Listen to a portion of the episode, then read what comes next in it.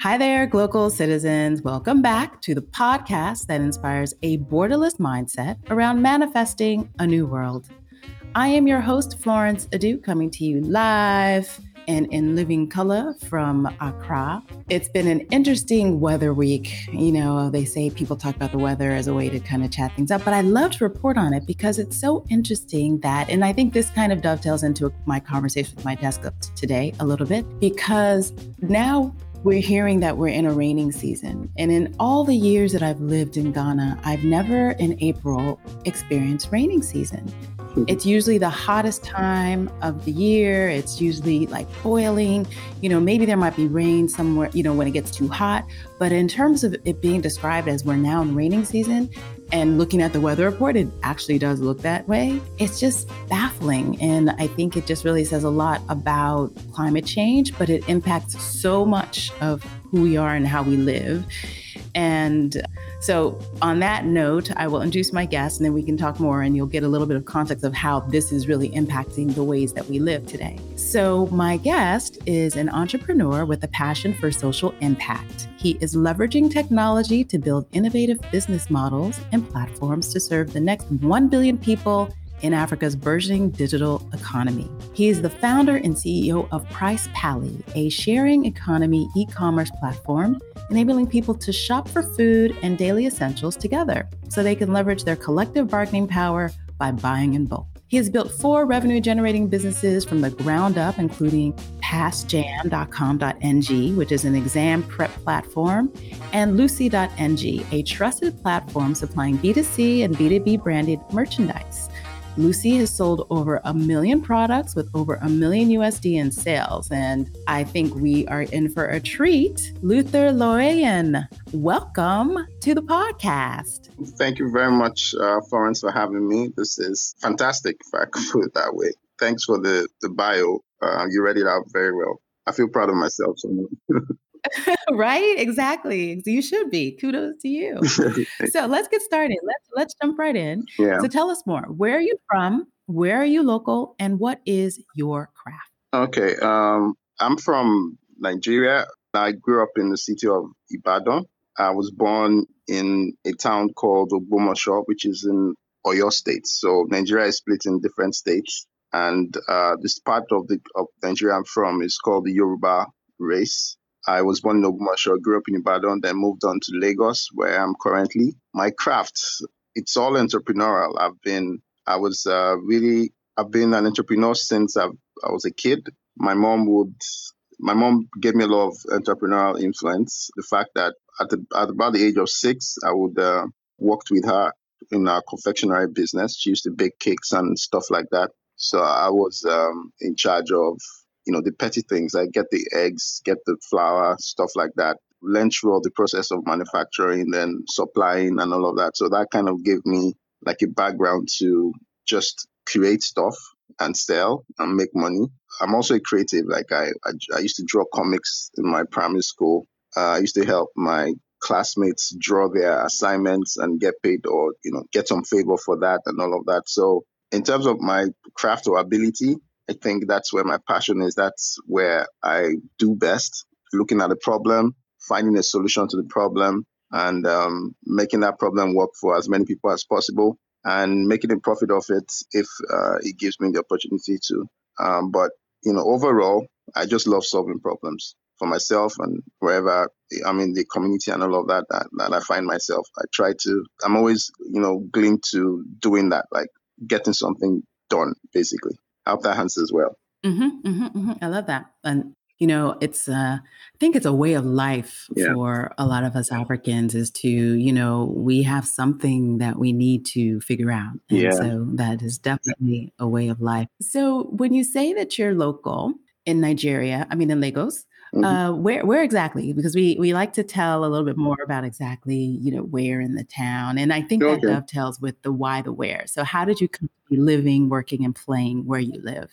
Okay, uh, so well, I've, I've lived my adult life, most of my adult life in Lagos, in mm-hmm. many parts of Lagos. Currently, I'm in the part called Maryland. So Maryland is on the okay. mainland of Lagos. Before now, I used to stay on the island of Lagos, which is Lekki, Lekki area. Mm-hmm. But since we, uh, my friends and I, kicked off Price Pally, I've had to move to the mainland, generally because the food system, you know, the node, I mean, the major food uh, system nodes or, you know, the supply channels are on the mainland. So, you know, being there in the thick of the action makes um, for more clarity and for more operational, you know, excellence basically. So that was me. I mean, that, that made me move yeah. to the mainland, and so I'm currently in a city in the, in the part of Lagos called Maryland. It's also locally known as Mende. So that's where I'm at now. It's very close to where I operate. It's very close to our warehouse and um, our distribution uh, center on the mainland. So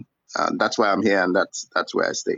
Okay. Okay, so that's good um, segue into Price Pally. Yeah. So this is your latest entrepreneurial. I like to call people like yourself serial entrepreneurs. Mm. So this is the latest in the series. Yeah. So tell us tell us more about the origins and how you came to this okay. this recent project. Mm-hmm. Yeah. So it started in 2019. You know, I got married in 2018, and my wife would always like take record of our expenses and stuff like that.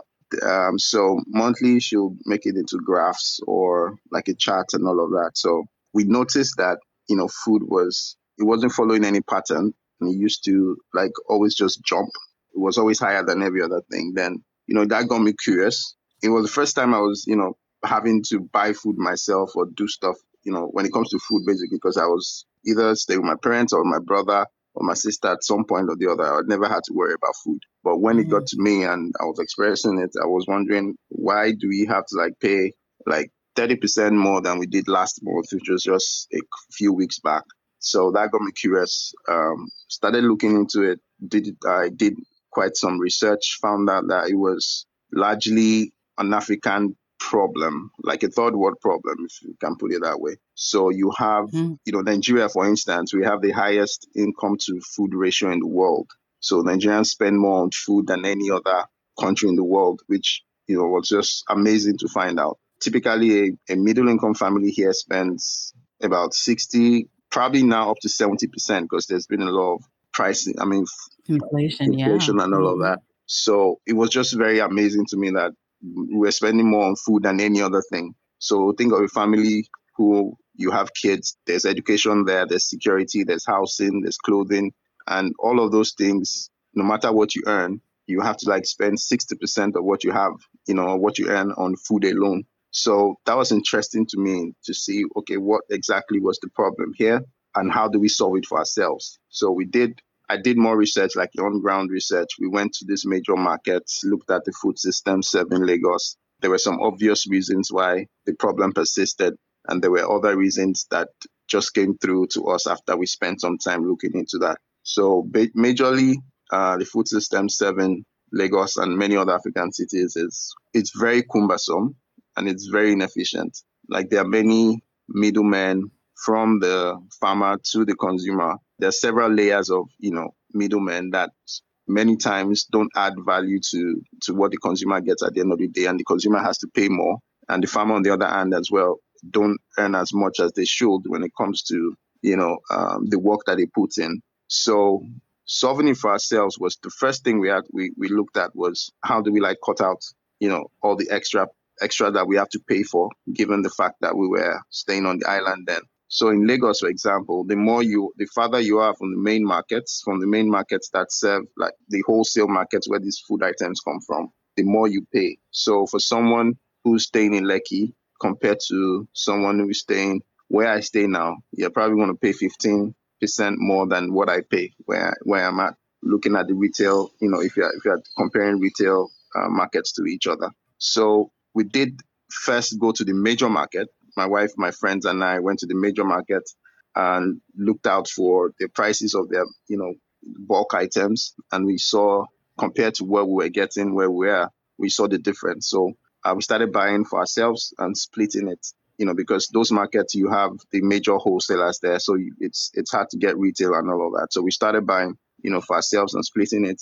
And a couple of months after that, we saw the difference. Like you could literally tell that we're saving money and we're getting more for more value for money. Mm. Yeah. So mm-hmm. uh, the next thing was how do we get more, more, people to to know about this or to you know take advantage of this? So we had a WhatsApp group you know, uh, putting things together. Then uh, I reached out to a friend who we we had done something way back about the idea of enabling people to be able to buy bulk from these wholesalers and for them to be able to split. Like if you don't need the whole, you know, basket of tomatoes, you could get a quarter, you could get a tenth of it. So we built like, you know, the first version of the website and the app, and uh, we launched it uh, November 2019.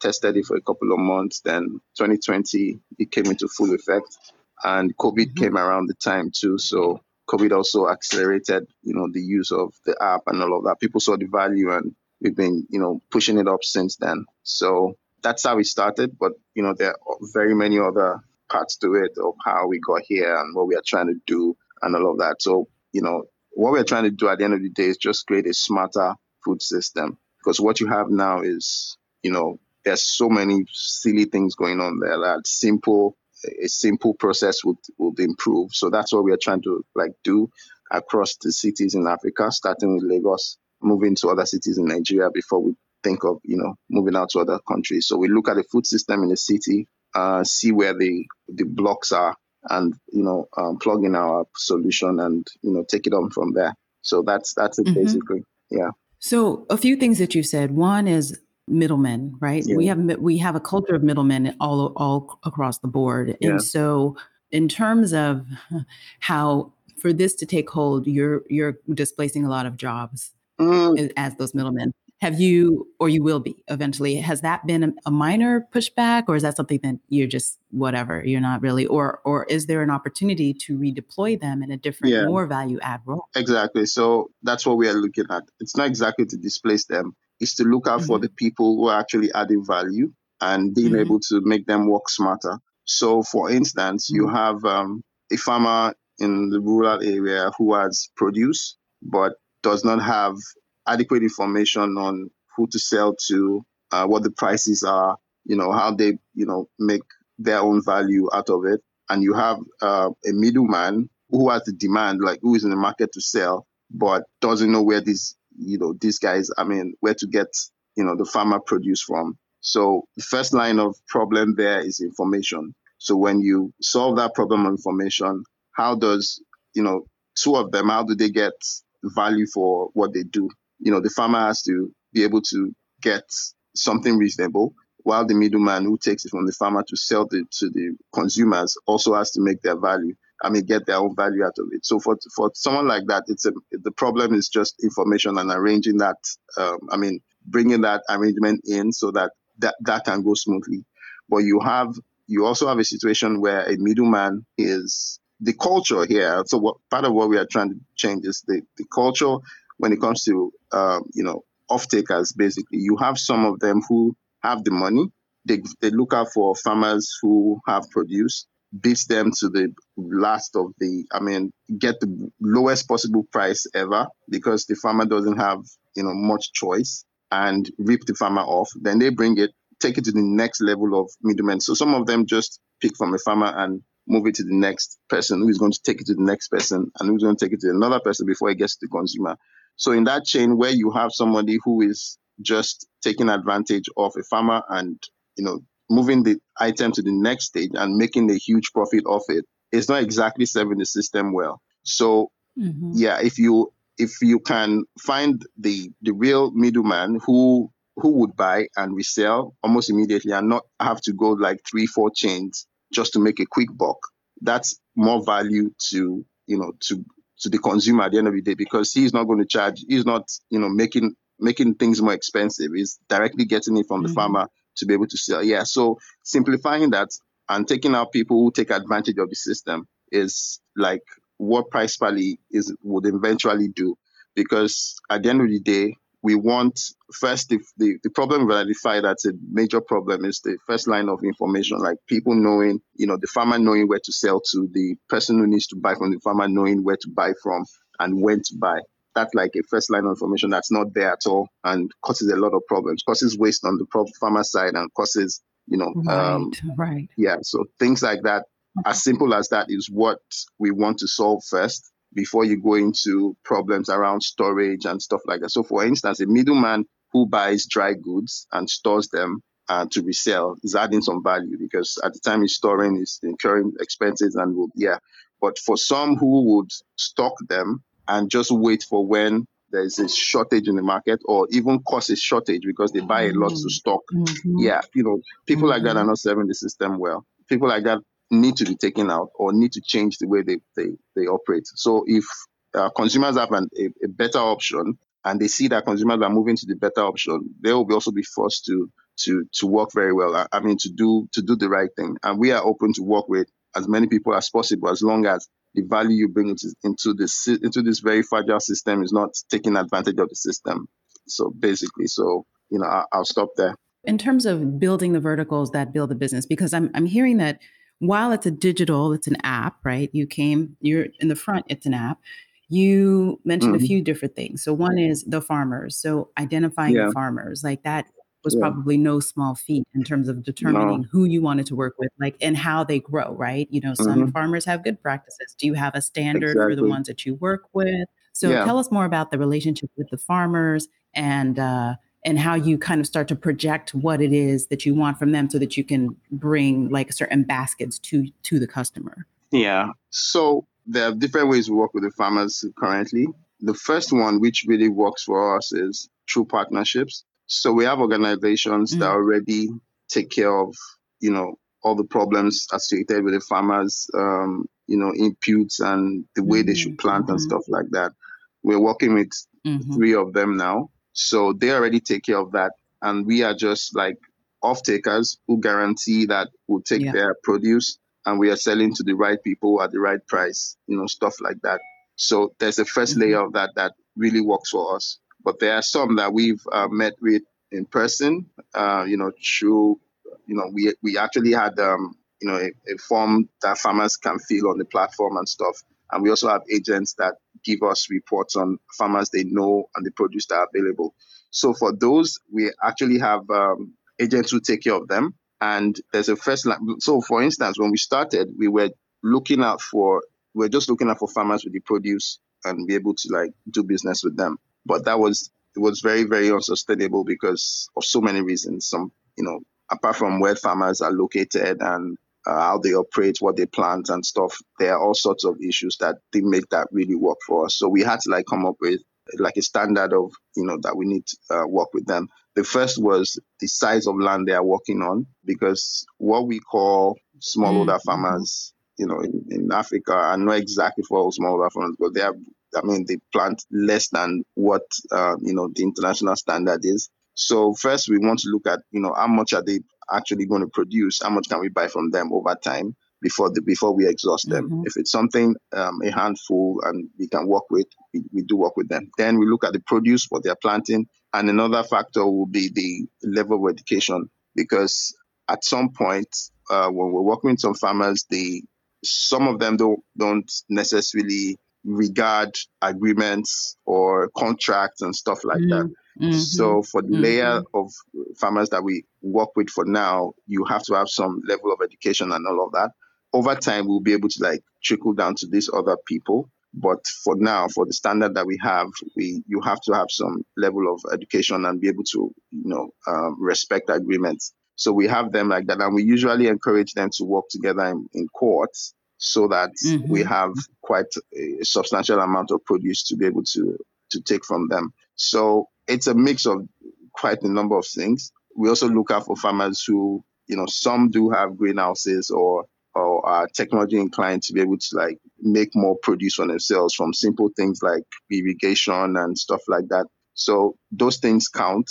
And when we see those, we, we embrace them and we, we work with them. Our model actually pays them more because we're able to like pay them better than typical off takers will and our processes are open and transparent. They know what the market price is. We let them know what we are buying and how much we are selling. And most of the time, it's a it's a good deal for them. So in regards to how we get them, those are like I mean the two ways we do. Uh, but we prefer the first, which is uh, working with government agencies or agencies that already take care of quite a number of things, and we just act as off takers for them, and it, that that works best for us. But we know that as we scale, we need to like improve and increase our our reach to these farmers. Right. Yeah. Right, right, right, right. I'm immediately thinking about Amazon, right? You mm-hmm. know, that's the world or or you know, the that because of my US context and I guess otherwise, but I'm thinking of them and how they purchased Whole Foods Market. Mm. And the idea and and I'm sure beyond that if I we were to do some more digging they probably own I mean they're they're now a product producer like Amazon has food products right mm-hmm. so they're they're white labeling in some cases but yeah. I I would venture to say that they probably are now investing in the agriculture sector pretty heavily yeah and so when you think about would you talk about scaling and and how you how you determine rolling out into bigger cities is that something that you see potentially because this could be mm-hmm. huge i mean there's yeah. You know africa the, the sky's the limit there are yeah. so many people and as you say you want a billion digital users yeah how, how are you next seeing getting to that billion within this business model yeah um so first we we are looking at we,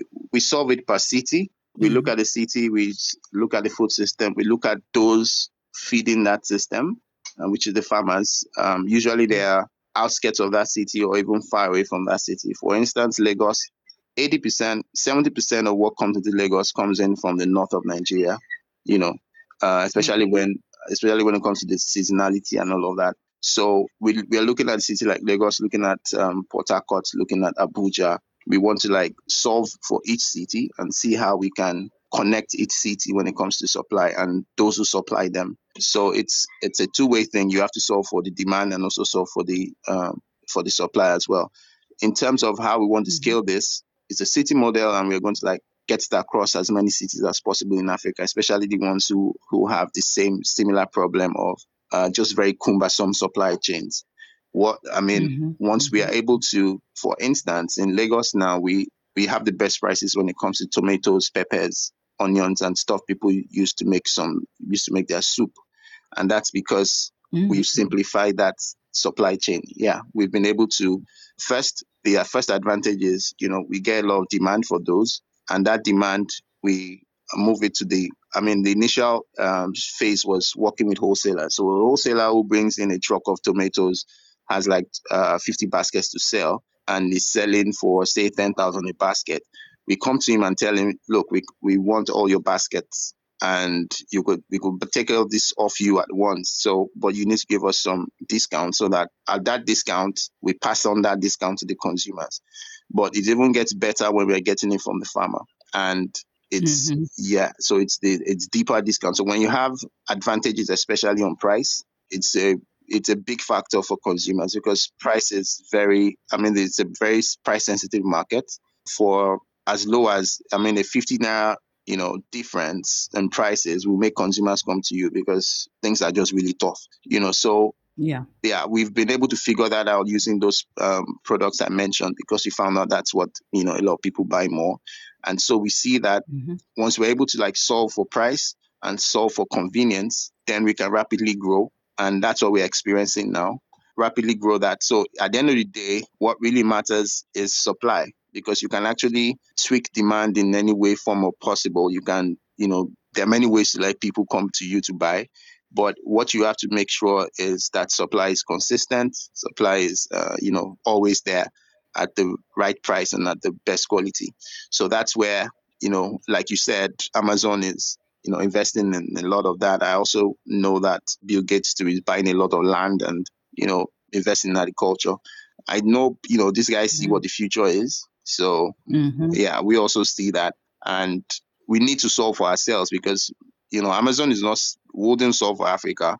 Um, you know, right. all these guys will solve for right. Africa. Well, we, are looking to you to be that Amazon. yeah, I'm hoping to be yeah so yeah. Uh, so we we need to solve ourselves we need to it's not like the systems don't work it's just that mm. we do many silly things that don't make sense you know tomatoes from t- up until now and it's always been i mean people have identified this problem for a long time so most of the tomatoes that are coming from the north to lagos are usually you know packed in baskets in um in woven mm-hmm. baskets and it's guaranteed that you lose for that journey of almost a day you lose yeah. about 30% yeah. of that and yeah. it's been that since it's still that now you know so mm. it makes no sense so you know we use crates you know to move items except when the customers request for you know woven baskets because some actually do because they are very used to it so you know we mm. yeah we, we save more money than the typical wholesaler in the market will do because we just use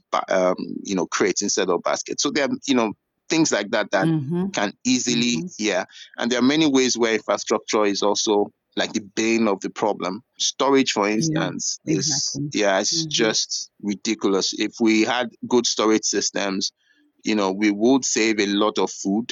Food wouldn't be expensive. For mm-hmm. instance, I mean, you see a situation where food is when food is in season, the prices drop ridiculously. Like there are some right. times that we, I mean, when some food items are in season, the farmer literally gives you like you bought everything but he still has enough supply and he just gives it out because there's nothing to do with it otherwise it's going to get spoiled and all of that so you mm-hmm. in that instance that farmer could actually make more money if you know if there's a way for him to store that food over a period of time but you know right. electricity all sorts of things are just like really critical yeah. but yeah we yeah. have to solve it where we are and we have to like do the best we can and grow from there so that's that's what we believe and hopefully serve the billions of people who would appreciate this. In your dealings and, you know, on your everyday life, I want to ask you my global speak question.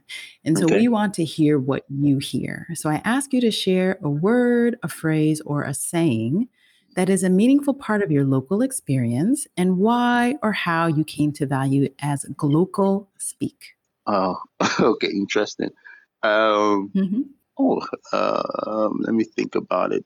Quite. I mean, you mean slangs like we use here where I'm at that means something. Sure. Right? Yeah. Sure. Yeah. Okay. I mean, I, I'm sure there are a lot, but it's just hard for me to remember now. But the ones I remember, there's, you know, there's this saying in this part of Nigeria, like people tell you, shine your eye. And uh-huh. shine your mm-hmm. eye just means be alert. You know, don't let people, I mean, don't if you're not alert, things can go horribly wrong. Like people could swab you or take advantage of you. So, and that's oh, literally like a Lagos phrase where everybody's at alert because you don't want to like miss out or something, or you don't want to be the victim when it comes to maybe whatever it is. So, shine your eyes, like get yourself alert. Another thing, well, when you say shine your eye, it follows with mafo. So, mafo means don't break, literally. So, mm. yeah, so it's like people telling you not give up or you know don't don't lose heart basically. Like if something happens or you are considering something and you know friend just tells you mafo. It's part of a song. There's this very weird guy called um, i can't remember his name now but it's kind of like a notorious guy.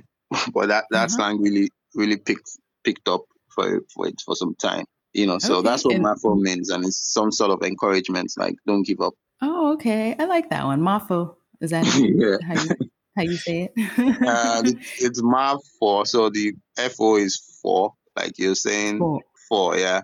Mafo. Yeah, Mafo. Okay, yeah, the Yoruba way. Yeah, Not the Ga way. Like, yeah. like I would say, oh, like, yeah, okay. So Mafo. Okay. Okay, good. I like that. I like that local speak. Wonderful. Don't give up. Don't give up. Okay.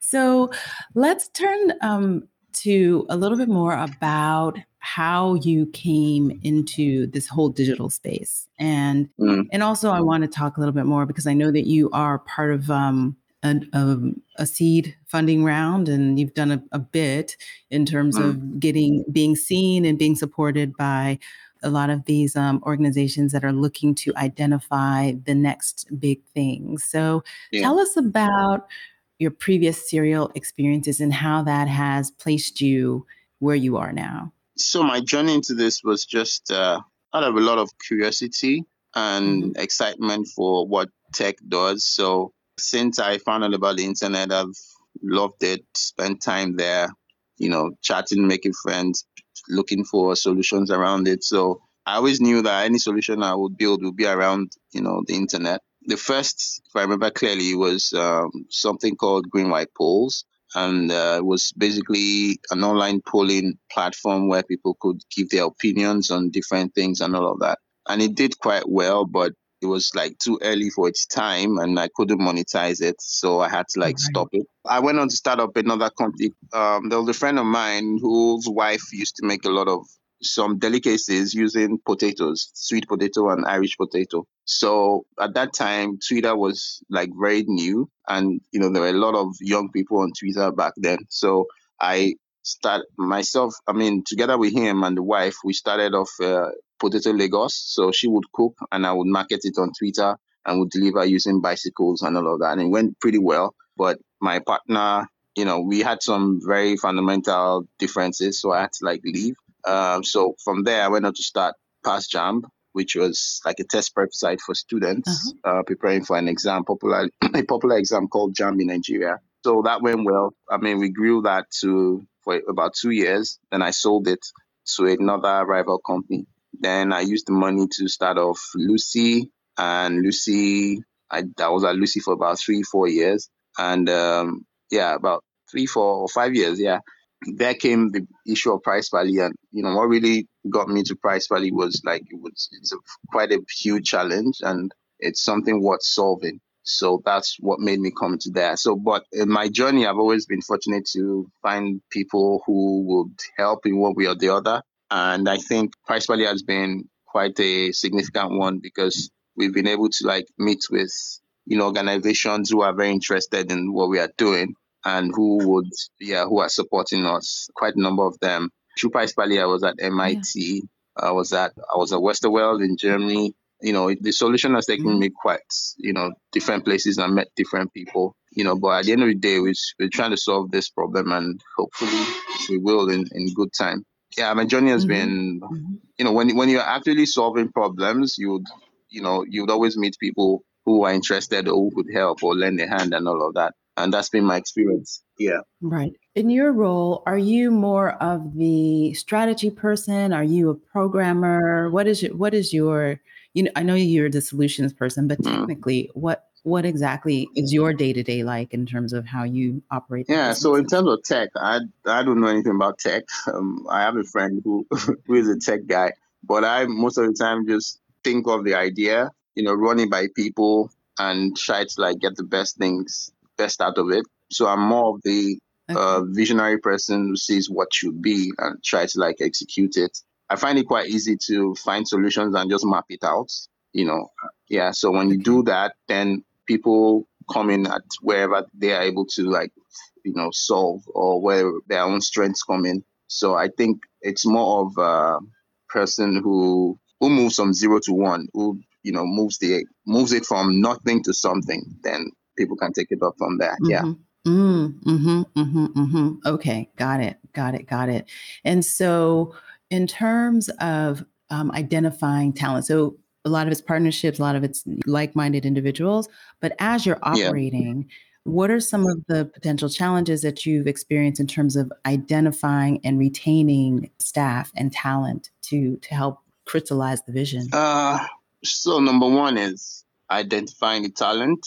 Then two is maintaining them. You know, because talented people who know they are talented many times mm-hmm. can be impatient and the attitude matters. So that's like, especially creatives, like have had problems with, because we have, um, for example, graphic designers who come up with, you know, designs for social media and all of that. We've had to go through like mm-hmm. three or four until this last person just joined us and has been with us for a while. As much as you have talent, you also have to have that work ethic to be able to like match up and also have yeah. that attitude to be able to work with team members. So you know, sometimes you find talent, you don't find that uh, component of, of the good attitude, or you find talent, work ethic. I mean, talent, good attitude, but zero work, I mean, poor work ethic and all of that. So while we understand, while I try to understand as much as possible because of the different challenges people go through, we also make sure to to see that those things are not they are not out of place because once they are, then you have problems of working together. So it's more important to me that you are talent is important, but I think the work ethic and the attitude is can be more important sometimes because of what I've seen, what I've experienced so far. Another thing will be how you work, how you get people to work together, because people are different. You know, um, they're you know in our workplace we have people from different generations, and having them work together is mm-hmm. can be challenging. Yeah, we have Gen Zs, we have millennials, and we have the other ones. So you have to be able to manage those generations together because they speak differently, they expect different outcomes. They you know, and and the I mean, there's there's also the culture of respect in you know in this part of the world where uh, the older generation expects the new generation to like respect them no matter what, and this new generation, you know, would only respect you if you if they deem fit or they don't even see what you see as respect as respect, you know. So we've had, you know, there's all these human mm-hmm. interactions that come to play, mm-hmm. but you just have to like manage it and let people learn from each other and see how to work together. So all sorts of things. Uh, I wouldn't know where to start. You bring up a really good point with the the Gen Zs versus the millennials versus. You, I'm sure you have some X's yeah. in there somewhere, or at least the, your funders are yeah. probably X's. So, so yeah, so that's an interesting yeah. Know, dichotomy or trichotomy to, to try to navigate in in terms of potentially.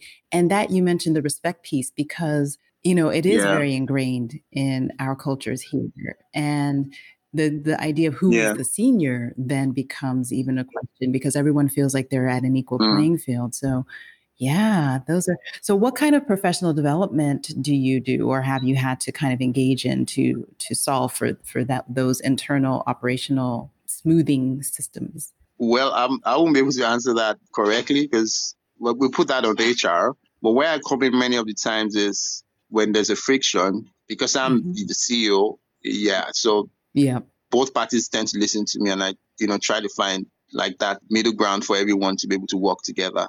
So, but you know, I do know that. Mm-hmm. So, for instance, at Pricepally, we work with locals, like people who grew up in the markets where we operate, because they speak the language, they know deeper, they have deeper knowledge that you you can't get in Harvard or anywhere. So, I mean, we work with people like that. So, people like that coming through with and working together with a Gen Z who is on, who is operating, you know, who is in charge of our digital marketing can be challenges sometimes.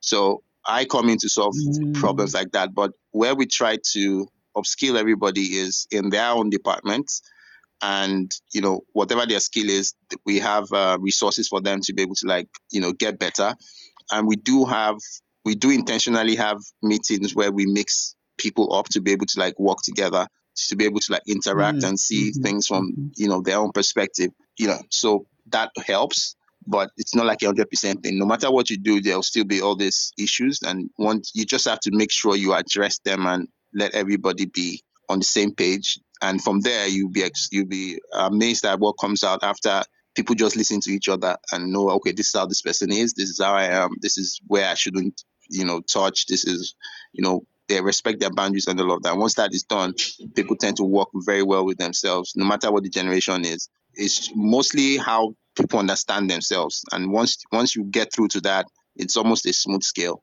But initially you have all sorts of, you know, issues. Yeah. yeah. friction. Yeah, yeah, I like that. I think that's great segue into my mindset hack question. So, what is your favorite or an innovative mindset hack? And this is one that you know of, one that you practice, or one that you can imagine. Yeah. So I usually it happens almost every day when there's a problem to like solve and know. I usually just take a walk.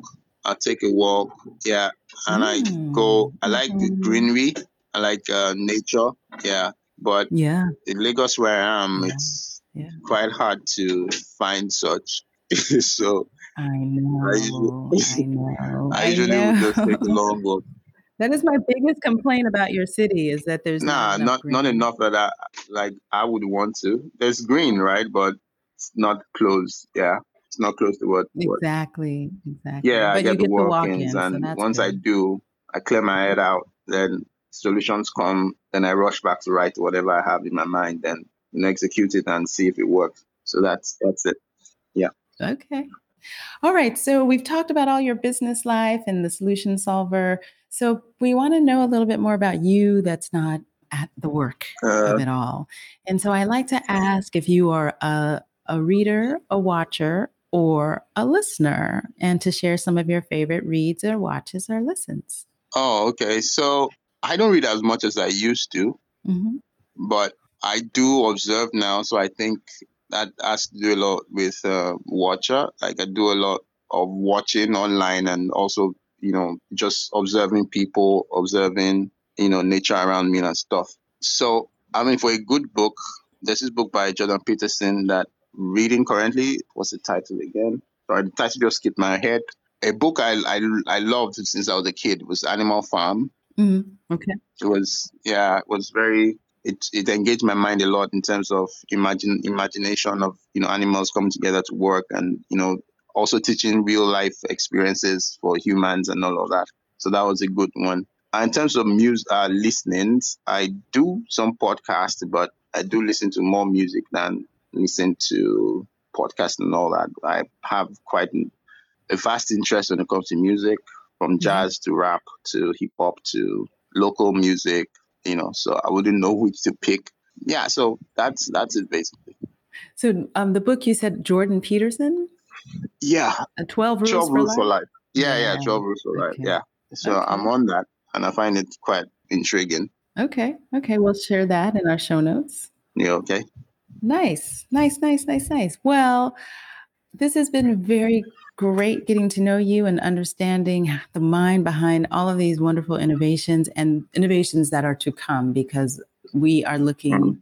and happy to support you in solutions and looking to see Pricepally coming to a city near us everywhere mm-hmm. because mm-hmm. I really feel like, and you know, just going back to my comment about climate change and farming, you know, we do yeah. need to to streamline and as you mentioned you know hopefully with more people going directly to farmers then we can influence policy in a way that creates the infrastructure that's necessary exactly. for food security because i think that is you mm. know if food is 60% of a budget that is a very insecure place and there are so yeah. many things that can in between you Go being wrong. that much in the production be addressed so yeah thank you for that and and thank so, you very much yeah, as we close, do you have any last words to share with our listeners? Well, if you're African, solve a problem. There's too many problems here. Mm-hmm. Uh, I like that. Yeah, that would be my fix. Yeah. Yes, yes, yes. Please solve a problem, folks. Let's be let's be solvers. Yeah.